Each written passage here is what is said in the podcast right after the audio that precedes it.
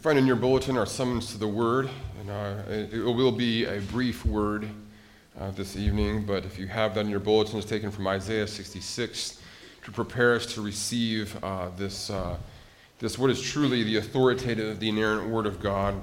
Taken, again, taken from Isaiah 66. Let's read these words responsively. This is the one whom I look upon with favor, declares the Lord, the one who is humble and contrite in heart, and who, trembles at my word.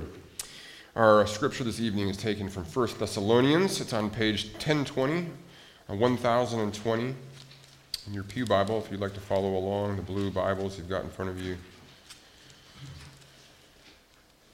Again, that's 1 Thessalonians chapter 5.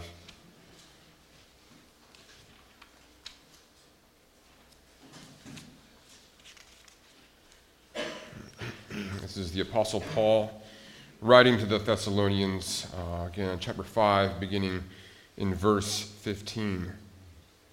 Make sure that nobody pays back wrong for wrong, but always strive to do what is good for each other and for everyone else. Rejoice always, pray continually. Give thanks in all circumstances, for this is God's will for you in Christ Jesus. Do not quench the Spirit. Do not treat prophecies with contempt, but test them all. Hold on to what is good and reject every kind of evil.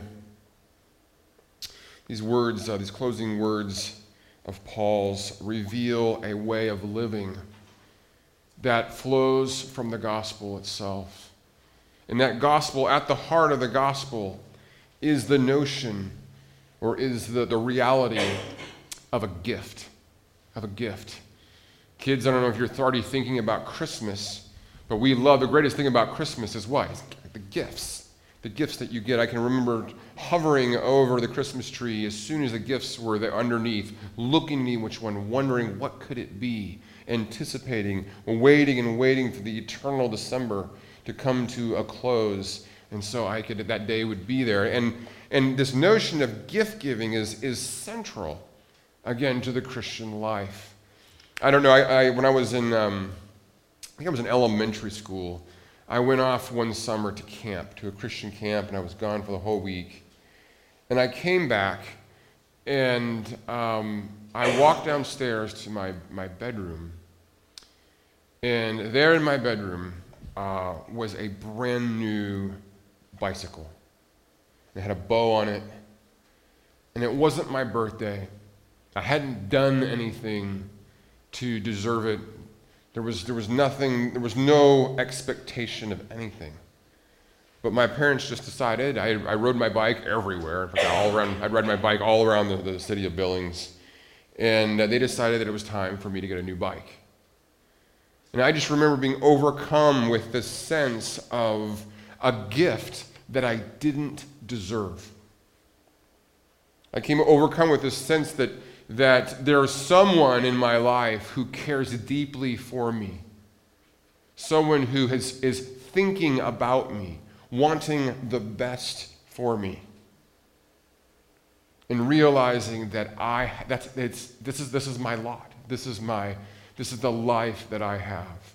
To give it, to receive a gift like that, that you know is undeserved, that is meant for you, impacts you. It, it changes how you live your life.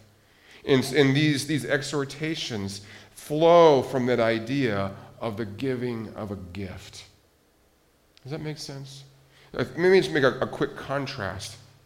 I can remember also as a kid, there were times when um, we had a number of cats growing up. Sometimes we'd have two cats at the same time. And they were outdoor cats. They would come inside or something, but they were outdoor. They often they would let them out at night, especially during the summer, etc. And you know they would be out doing their thing in the middle of the night, you know, stalking or whatever, and uh, uh, preying upon field mice and whatever.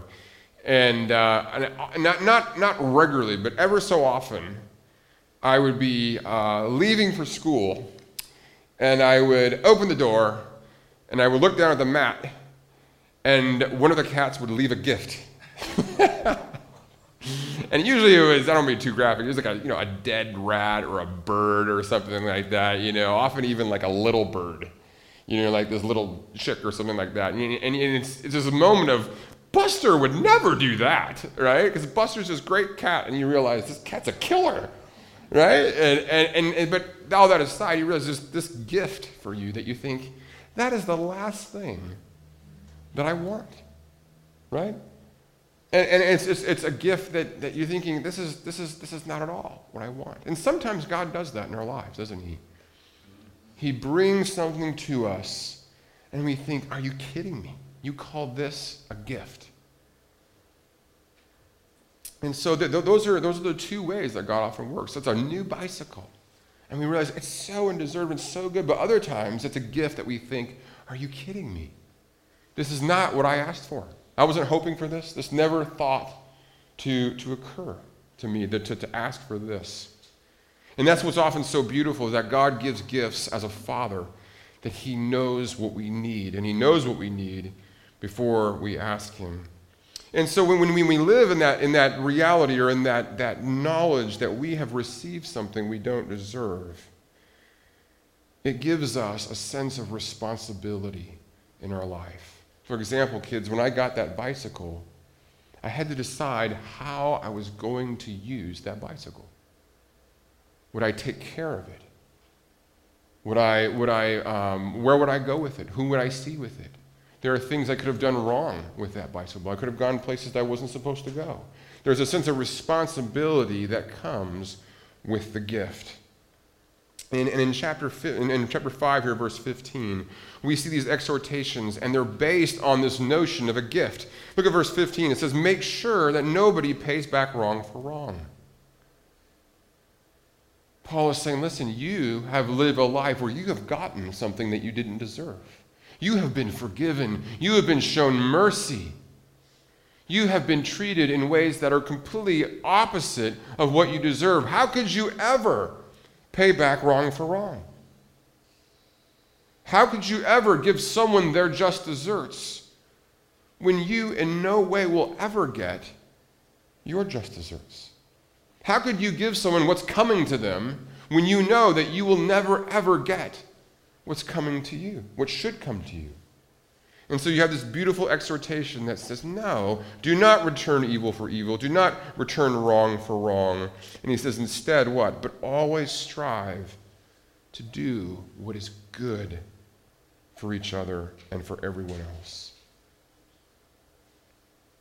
There's something so liberating about this. When someone has wronged you, when they have sought evil against you, when they have sought to destroy you, to tear you down, to misrepresent you. Those moments, that desire for reciprocity, the desire to, to, to, to return in kind, are so strong, aren't they? They just suck you right in. But what if, what if we can look at the reality of the gift that we've been given, how undeserved we are to receive that gift, and then, and then this is so beautiful, to look at that moment of being wronged and see it as a gift. How? It becomes this opportunity to show the very grace, the very love that we ourselves have received. It's an opportunity to love our enemies in a way that they will never see coming. right? To totally out of left field, from the blind side, kill them with kindness and respond in a way that says, You may curse me, but I am determined to bless you. It's liberating, it's empowering. Instead of being controlled, instead of being lost in anger and frustration, woundedness, self pity, seeing when we are wronged as an opportunity to do what is good. Always strive, says Paul, to do what is good for each other and for everyone else.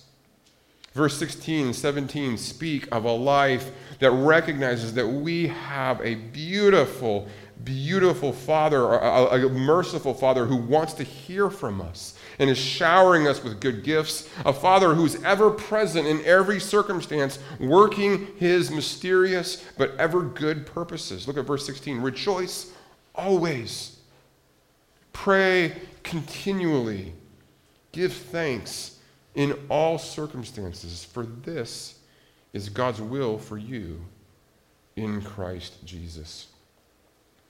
I can remember a uh, story uh, from a, missionary, uh, Christian mission, missionary, missionary Alliance uh, uh, medical missionary, and he shared about how his parents themselves were missionaries, and he was a young man. And I want to say that they were missionaries in Laos or somewhere in Cambodia, somewhere in that area. And he was, uh, had lived among them, had grown up with them in that area, and then had been sent off to college back in the States. And it was there in the States in his first or second year of college that he received news that his parents had been murdered uh, on the mission field. And uh, in fact, the, the, the uh, um, it wasn't the president or the provost or one of the main uh, administrative leaders of the, of, the, of the college called him in and, and told him the news. And he said, In that moment, I was filled with such anger and with such rage at, the, at, at, his, at those who had murdered his parents. And he says, I went back to my dorm room and I got on my knees and I cried out and prayed and said, God, how could you do this? Why would you do this? I didn't even get a chance to say goodbye. I didn't even see this coming. I had no idea. And then he said, the most amazing thing happened. It was, she said, I heard a voice that seemed so distinct. And it was this God said to, God said to him, I want you, David, David, I want you to thank me. And he said, Guy, I can't. There's no way. And the voice again, David, I want you to thank me. He's in that moment with tears in my eyes, with doubt in my heart. He said, God, I don't want to, but I, I will thank you for this. In all circumstances, I will give you thanks. And he said, and in that moment, there was a freedom, there was a peace, there was a life. He said, it felt like resurrection life flowing through my veins. There was communion and intimacy with God. When we look at the hardships in our life and we're with tears willing to say, God, thank you. That is a life that flows out of the knowledge that He is a Father who knows how to give good gifts. And again, it's not pithy, it's not pious, it's not happy, clappy Christianity. It's not a pretense that things are fine. It's not a pretense that we can see God's fingerprints in everything. We can't. There are so many things we don't understand, we'll never know. Maybe, maybe someday He'll let us know. There are so many things that are just deeply, there's a sense of just loss and heartache and evil, and it just seems to, to grab us by the back of the head and just carry us wherever it wants to. Right? So I'm not denying that, but there's still this sense that even in those midst, to stop, even in those circumstances, to stop and to say, God, you are the giver of all good gifts. And I want to give thanks to you for this. This is what the gift this is what gift giving is all about. To live your life recognizing that everything is a gift. And that gift implies a God who cares about us and knows us, a father who is thinking about us, right? I'm, my, I'm, I'm off at camp. I'm not even thinking about anything. I'm just doing my thing, eating as much food, playing as much, you know, playing as much as I can, meeting kids, having fun. And my parents are back there saying, wow, what could we do for Bruce? What would he enjoy? I know. Let's get him a new bicycle. Right? That's how our God is. He's thinking about us, about, for our, about our good, about our future, wanting to shower us with gifts. Gifts that at times may seem like a dead, a, a dead bird or something like that, or a dead mouse, but that He has good purposes and good intentions for us. Let me just close with this. Uh, this uh, the last few weeks or so, I've mentioned this a few times, and I'll mention it again. I've been, I've been volunteering at the hospital. We live uh, just I mean, a stone's throw from Mercy South, right near the YMCA. And so I'll go over there and uh, just do pastoral care. visit you know different patients and you knock on the door and you just walk in and you just say hey i'm from the pastoral care team and i'm a volunteer and uh, i'm here to just i'm not going to poke you or prod you or anything like that. I'm just here to, to listen. If you'd like to talk to someone and i'd be happy to pray for you. And sometimes they just send me right out the door which is just fine. Other times i mean i'm just i might say look you know me from adam. I don't know why you want me to pray for you but i'm happy to do so. And, um, and sometimes they send me out the door. Other times they pour out their hearts to me. And just today, this afternoon, I was over there, and a man in his late 40s or so, very difficult circumstance, he, he, uh, he just asked me, he, um, I, I, prayed for him, and then he paused and he started, he teared up, and he said, I'm ashamed to say that I don't know much of anything about Jesus.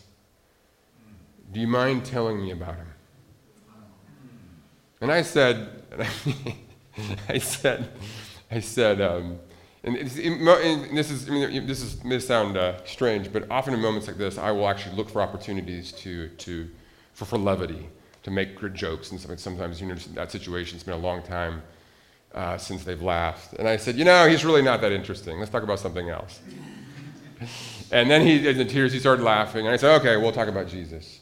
And, and, and as we talked to share the gospel with him, and just to see the tears roll, to see God meet this man in this hospital, in this hell, hellish situation, and to see him and to hear him pray a prayer. And the, in the moment he, when we finished, he looked at me and he was overflowing with thanksgiving. Just so deeply aware. He says, I don't know where you came from. I don't know how this happened. He says, but this is the best thing that's ever happened to me. I never thought it would happen. That's, that's God taking a dead mouse, right? A dead bird, and turning it into a bicycle. And that's the essence of our God. He's a, a gift giving God. He knows how to give good gifts.